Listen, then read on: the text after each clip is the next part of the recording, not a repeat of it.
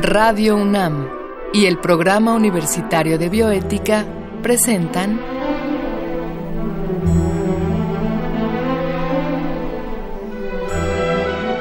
El Árbol de las Ideas. Arte, ciencia y filosofía para la vida. Con Paulina Rivero Weber.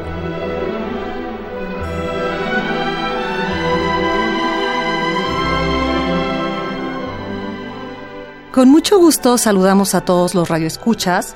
Yo soy Ángeles Cancino, trabajo en el programa universitario de bioética y estamos al aire para la transmisión de nuestro programa El Árbol de las Ideas, Arte, Ciencia y Filosofía para la Vida. Esta ocasión hablaremos de un tema muy importante y creo que también desconocido, que es el fracking. Y para ello contamos con la presencia del doctor Omar Arellano Aguilar, eh, de manera previa escucharemos una cápsula que el PUB y Radio UNAM han preparado para esta ocasión.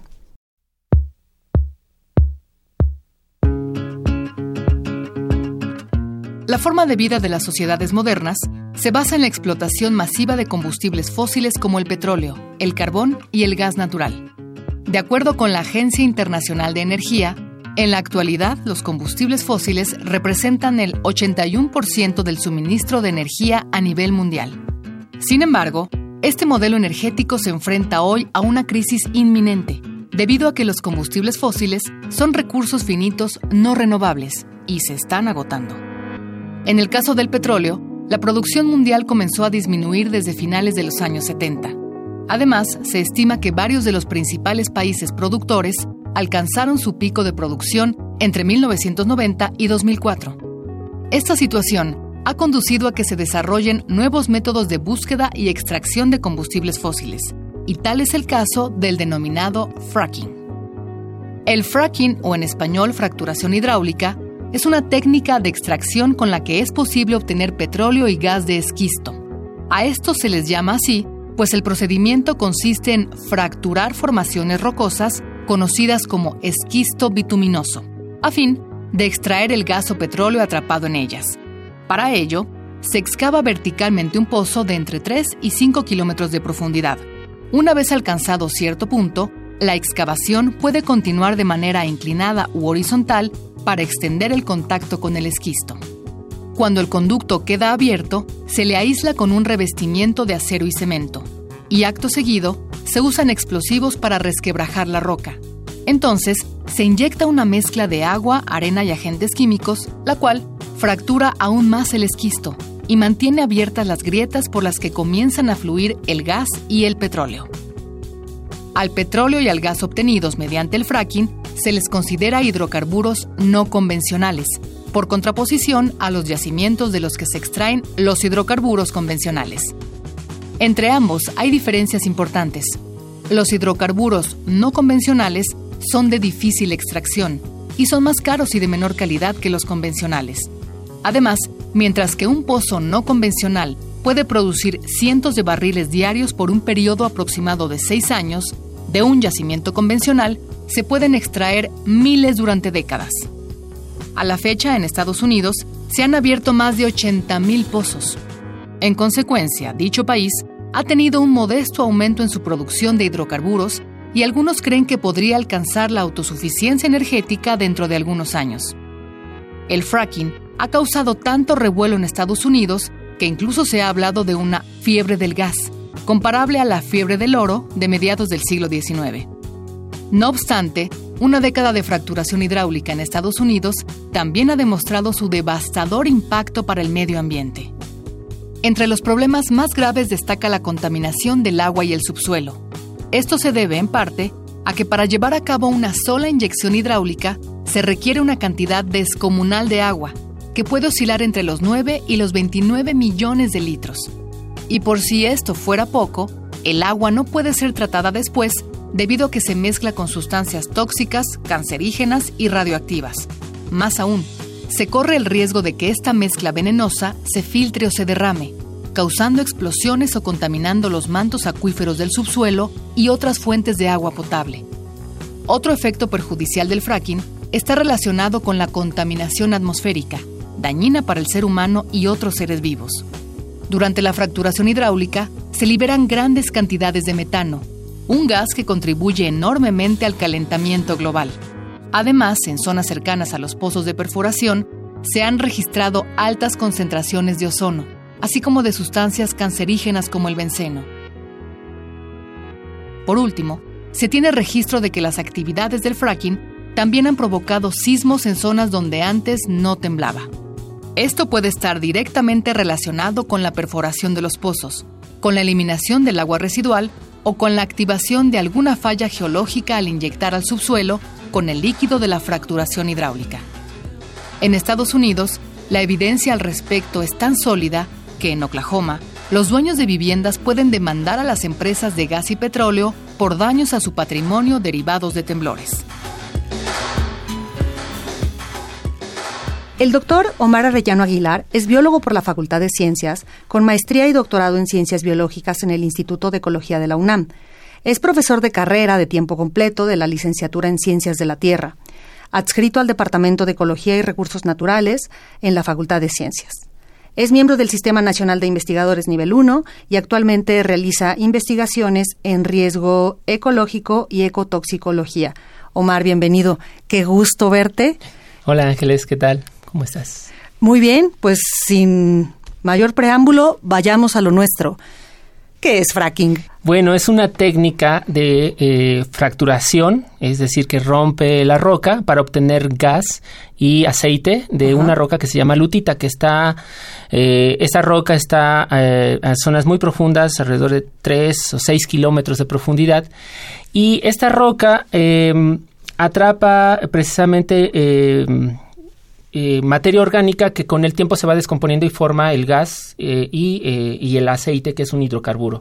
Esta técnica es una técnica más o menos reciente, alrededor de unos 30 a 40 años, que se empezó a implementar particularmente en Estados Unidos pero que en los últimos 15 años eh, esta tecnología avanzó hacia una em, técnica que lo que hace no es solamente perforar de manera eh, vertical, sino también horizontal. ¿Qué tal? Inyecta agua a gran eh, presión y entonces va rompiendo la roca y va liberando el gas y el aceite de la roca y entonces se obtiene a través de la tubería pues este, este gas. Esta fracturación hidráulica em, pues se ha implementado en Estados Unidos, particularmente en todo lo que es el estado de, Texas. Eh, eh, y en México, con la reforma energética de 2013, si, eh, si, recuerdas, se le dio apertura a que esta tecnología se incorporara en, en la obtención de hidrocarburos que se llaman hidrocarburos no convencionales. Sí, sí. El punto es que eh, ya en Estados Unidos, pero también en otros países como en, Francia, en Australia, eh, en algunos países que ya tienen varios años haciendo fracturación hidráulica, pues eh, las conclusiones son que no es una actividad sustentable, ambientalmente hablando, que deja daños severos al ambiente en caso de, de emergencias o casos de derrames y que además eh, por la actividad genera microsismos que también tienen impactos a la, al territorio. Sí, son pequeños microsismos que ya sean, que están en el orden de, de 3 a 5 eh, grados ¿no? de, de, de, sismicidad y este y eso también es un riesgo. Claro. Otro de los riesgos, y eso lo eh, ciertamente se popularizó a través de un documental que se llamó Gasland, que se lo recomiendo mucho, es, eh, está en YouTube, es libre. En este... Eh, Gasland. Gasland. En este, eh, un norteamericano hizo un documental donde muestra cuáles son los riesgos eh, de contaminación por la fracturación hidráulica. Y eh, lo más destacable de este, de este documental, lo que llamó la atención es que el gas no solamente sale por la tubería, sino por pequeñas fracturas en el subsuelo eh, que alcanzan los mantos freáticos y entonces el agua, el agua potable, se contamina con gas y entonces la gente abre las llaves en su casa, la, llave del agua, y acerca un cerillo y de repente pues eso se enciende. ¿Cuántas consecuencias ocultas? Claro. Claro, realmente esta es una fractura, es una industria que ya en países como Francia, bueno, en países europeos y en algunos estados de Estados Unidos ya le están prohibiendo precisamente por los riesgos ambientales y de salud que, que, que, arrastra, ¿no? Ok, entiendo eh, la parte de riesgo y de aquí vendría la segunda pregunta. Para correr ese riesgo, ¿realmente hay beneficios reales para una sociedad que, que su, bueno, que su gobierno decida llevar a cabo este tipo de técnicas? Mira, el, en cierta manera se, en México se ha propuesto esta tecnología, se ha vendido como tal, diciendo que nuestros yacimientos de hidrocarburos convencionales, el petróleo, el gas eh, que se obtiene de, estos yacimientos de petróleo, pues ya se estaban agotando, ya se había acabado, la, se, estaba, se están reduciendo las producciones de hidrocarburos en México y entonces necesitamos otra fuente energética. Y entonces, eh, pues esto es lo que se vende, el gas natural y que es más limpio y, eh, y, que además energéticamente pues es, es importante. Sin embargo, este, pues todos estas, em, estos impactos ambientales se esconden, se esconden, por ejemplo, convenientemente. Se, esconden, por ejemplo, que se utiliza para la fracturación hidráulica alrededor de 700 sustancias químicas que constituyen el fluido de fracturación, porque no es solamente agua. Claro, es una mezcla de sustancias químicas abrasivas, eh, tóxicas, porque eh, también son, deben de ser tóxicas para, para, controlar los microorganismos que se puedan formar durante la, la, inyección en la tubería. Y, este, y de esa manera se inyecta y estas sustancias regresan eh, como agua residual que se deposita en, en grandes salmueras y entonces estas sustancias químicas quedan a disponibilidad del ambiente y por el otro lado algunos materiales que vienen de la, de la fracturación son radionúclidos, sustancias radiactivas como el radio, el polonio, el plomo radiactivo, que quedan también como residuos. Entonces, eso es de las cosas que no se dijeron, pero se argumentó que necesitábamos esta, es, estos hidrocarburos para compensar lo que estábamos ya perdiendo como los convencionales. Por el otro lado, también se ha vendido como una em, obtención de energéticos en, el, en la fase transitoria de los hidrocarburos o de la energía fósil hacia las energías renovables o limpias. Es decir, que tendríamos que transitar necesariamente por la fracturación hidráulica para energías renovables. Ese es un Eso es cuestionable, ¿no? Eso es cuestionable porque realmente no necesitamos hacer esa transición. Ya hay energías, fuentes de energía renovable que podríamos, eh, más bien que se debería de apostar en ellas, más que seguir tratando de hacer una... Este, ¿Cómo cuáles, Omar? Perdón que te interrumpa. Mira, tenemos energía solar, energía eólica, energía eh, hidráulica también, eh, sabiendo elegir bien los puntos donde puedes hacer una hidroeléctrica, se podrían hacer. Y la energía eólica y solar son de las energías que eh, México está muy bien posicionado por las por, precisamente porque está en una geográficamente en una posición privilegiada. Y, y, este y es y de hecho se ha mencionado que México es una potencia solar no para los próximos años entonces, no eh, apostar por energías como la fracturación, el gas shale que se le conoce, que son altamente contaminantes y riesgosas, pues es un, es un grave error. Tenemos que apostar por energías renovables. Y eh, aunque se decía en la reforma energética que nos íbamos a quedar eh, sin petróleo, realmente en los últimos años, desde 2013 a la fecha, se han encontrado nuevos yacimientos. Efectivamente, hay una reducción de producción de petróleo, pero eso se puede explicar también por la mala gestión que ha habido en el manejo de la industria petrolera en, México. Claro. ¿no? Entonces yo creo que no es, eh, no es todo nada, pero yo creo que es un gran error estar apostando por, por este tipo de tecnologías que para los que nos están escuchando es como si tú mezclaras la industria petrolera con la industria minera, las dos juntas, igual de impactantes y sumando esos impactos, ¿no? Eh, y bueno, al principio de los años, eh, de 2013, el principio de, de, 2013 y los posteriores, realmente no sabíamos de qué se trataba esa tecnología, cuáles eran los impactos. y por eso es que eh, muy recientemente se empezaron a constituir organizaciones civiles que están alertando de esa tecnología, como es la Alianza Mexicana en contra del Fracking, y además diferentes comunidades también están tratando de eh, declararse como comunidades o municipios libres de fracturación hidráulica, tratando de evitar que entren estas eh, eh, industrias o estas industrias que realmente tampoco son mexicanas, vienen en empresas que ya lo están haciendo en Estados Unidos. Omar, qué entrevista tan, tan interesante, pero antes de seguir, los invito a escuchar una cápsula, segunda cápsula, que el Pubi Radio UNAM han preparado para esta ocasión.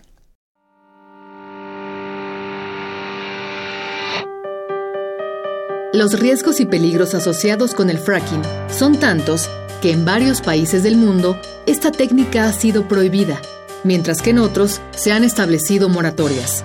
Estas últimas actúan como retrasos en su aplicación hasta que se conozca mejor el alcance de sus efectos. Por poner algunos ejemplos, en países como Francia y Bulgaria, el fracking está prohibido. Lo mismo sucedió en Nueva York en diciembre de 2014, luego de fuertes protestas por parte de organizaciones civiles. Los países que han impuesto moratorias son Alemania, Países Bajos e Irlanda, así como la provincia de Quebec en Canadá y Cataluña y La Rioja en España. De estos últimos, destaca el caso de Alemania, pues en junio de 2016 se impuso una moratoria hasta el 2021, y entre tanto, solo están permitidas cuatro perforaciones exploratorias con fines de investigación.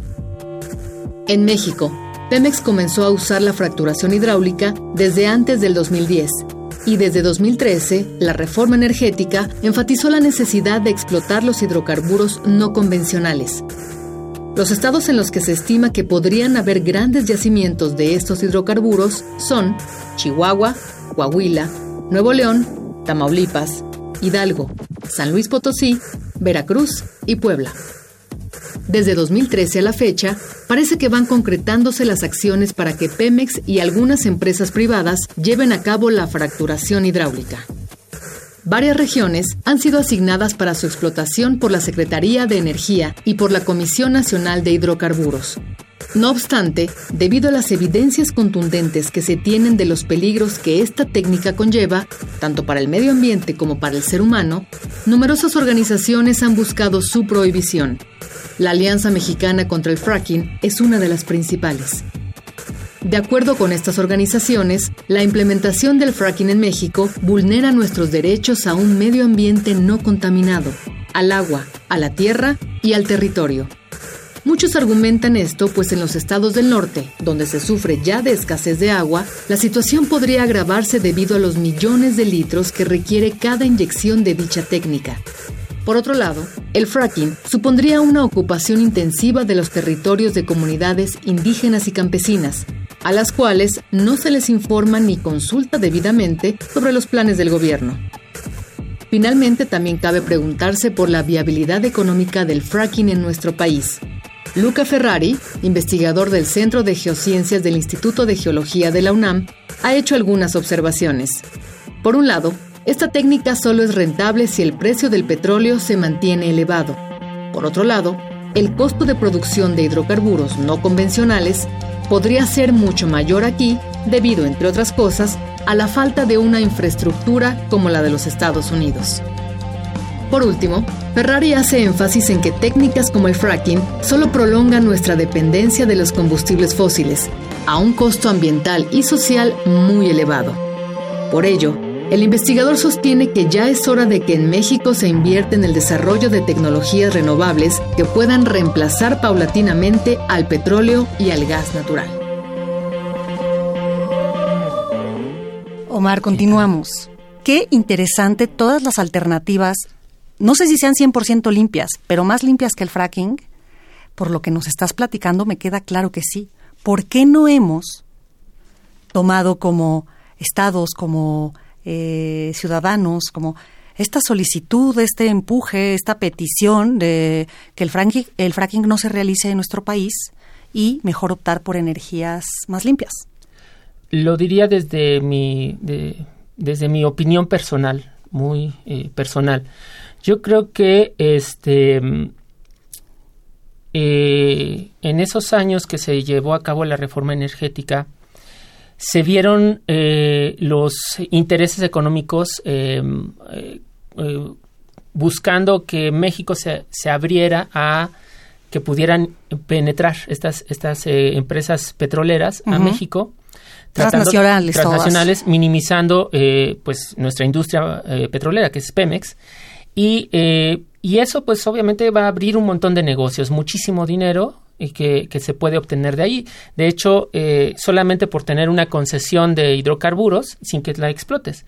Como empresa ya te empieza a dar, eh, eh, en, la, en, la, casa de bolsa te empieza a dar acciones, te empieza, empiezas a vender mejor tu marca, ¿no? los mercados funcionan así. Entonces, tener esta riqueza de México es riquísimo en recursos naturales. Claro. Pero realmente eh, de tal dimensión que, por ejemplo, en minería han estado explotando más que en la, en la fase de la colonia y siguen explotando. En la fase de hidrocarburos tenemos también yacimientos muy importantes y muchos otros que no se han explotado pero que están ahí. Y la, la, roca de lutita, eh, eh, las cuencas de, de, roca de lutita eh, son de los, creo que estamos en la, a nivel internacional en la posición 15 o dentro de los primeros 10 que somos un país donde podemos obtener este tipo de recursos. Yo creo que no deberíamos explotarlos ahorita, quién sabe si en el futuro, pero por lo menos ahorita no. Este, pero somos un país rico en recursos, de tal manera que eh, somos susceptibles a que estas grandes economías eh, industriales y transnacionales busquen obtener los, los máximos beneficios.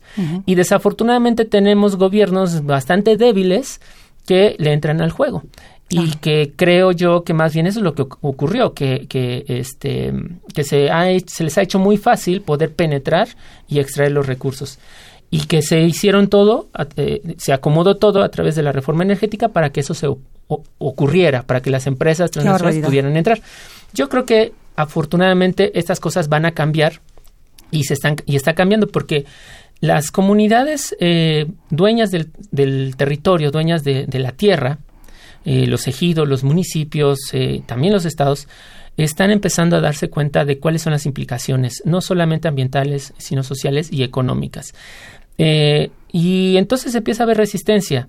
Y no es resistencia solamente de ir y cerrar y hacer una marcha, sino es resistencia legal, ampararse, porque una cosa que a mí me, me realmente me, ciertamente me indigna es que eh, eh, acá en, lo alto se están vendiendo las a través de licitaciones los yacimientos y haciendo pujas a ver quién es el que paga mejor el, yacimiento de, de Gashel. Y no le han preguntado a la gente que es dueña de la, al menos de la tierra superficial, de donde van a, estar este, poniendo sus torres de explotación. Ahora, déjame decirte que a diferencia de los pozos de petróleo, que estos pueden, pues tú perforas y puedes extraer el petróleo por 10, 20 años, cuando tú perforas un pozo de fracturación hidráulica, de fracking, solamente puedes extraer gas durante 5 años, porque se agota el recurso. Entonces tienes que abrir otro pozo y otros 5 años y después otro pozo. De tal manera que si ustedes eh, este, buscan en, en, imágenes eh, en Google eh, fracking, se van a dar cuenta que los suelos de donde se extrae este gas quedan como si fuera un tablero de, de, ajedrez. Pero eso como se ve como si fuera un, este, un tablero de ajedrez por debajo del en el subsuelo, por debajo de la tierra, es una red de, de agujeros como queso gruyer que queda. Entonces, imagínate el impacto en, el, subsuelo que ocurre. Claro. Entonces, ¿cuáles son los primeros impactos que, se detectan? Uno es eh, riesgos de contaminación de los acuíferos, eh, agotamiento del agua de estos acuíferos, microsismos, fallas, fracturas que se hacen en el subsuelo que también eh, inestabilizan el, suelo. Claro. Entonces, eh, eso eh, y bueno, además de la contaminación química y radiológica que, que generan los, las aguas residuales de esta, de esta actividad. En México hay una mm, estadística en que al menos se han perforado para explorar estos yacimientos alrededor de 1.323 pozos para fracturación hidráulica. Los principales estados eh, más afectados o que estarían siendo afectados serían eh, Nuevo León, Tamaulipas, Veracruz, eh, la parte del norte de Puebla, Chihuahua y Durango, porque ahí están las, los yacimientos de, esta roca de, lutita. De lutita, sí. Entonces, y bueno, ¿qué podemos hacer? toda industria, toda tecnología está asociada a un riesgo como tú habías dicho hace ratito, ¿no? Por ejemplo, eh, las plantas eólicas, bueno, los generadores eólicos también tienen un impacto al, ambiente, también están generando problemas sociales en algunos lugares, pero definitivamente no están generando sustancias químicas peligrosas. ¿no? O no están generando eh, eh, inestabilidad en el subsuelo o contaminando acuíferos. Sí. Esta industria sí, ¿no? Entonces es por eso que nos preocupa. La otra cosa que nos preocupa es que muchos de estos pozos están obteniendo agua del, del mar y este y podrían estar afectando las zonas costeras si se instalan estos pozos cercanos a las zonas costeras.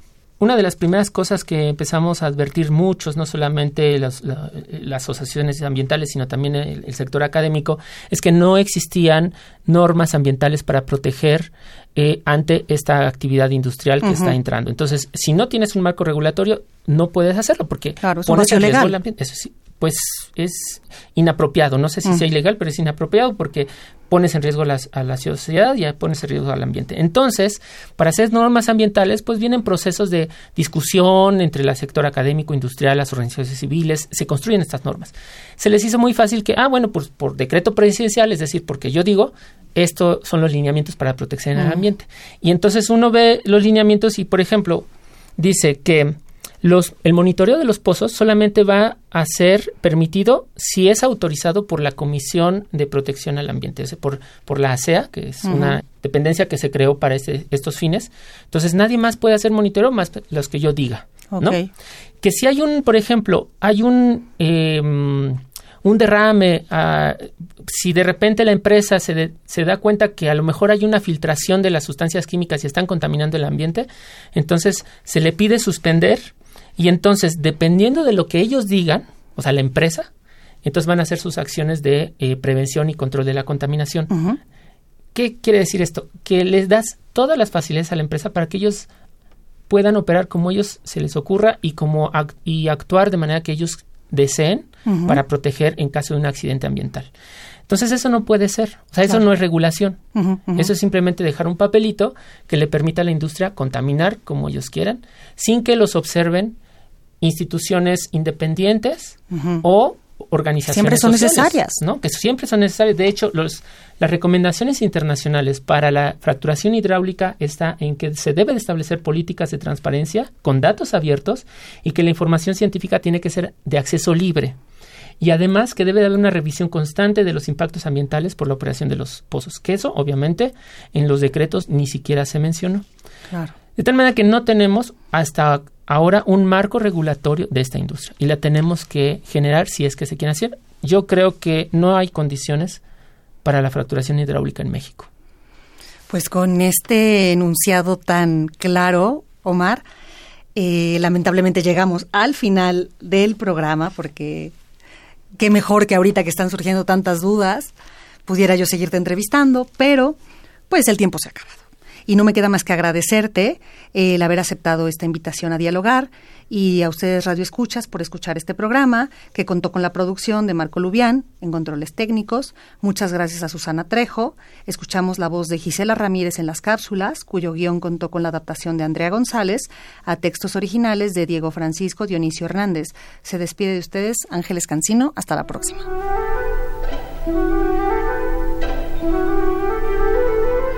Radio UNAM y el Programa Universitario de Bioética presentaron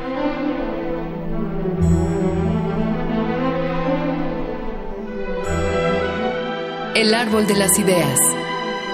Arte, ciencia y filosofía para la vida. Con Paulina Rivero Weber.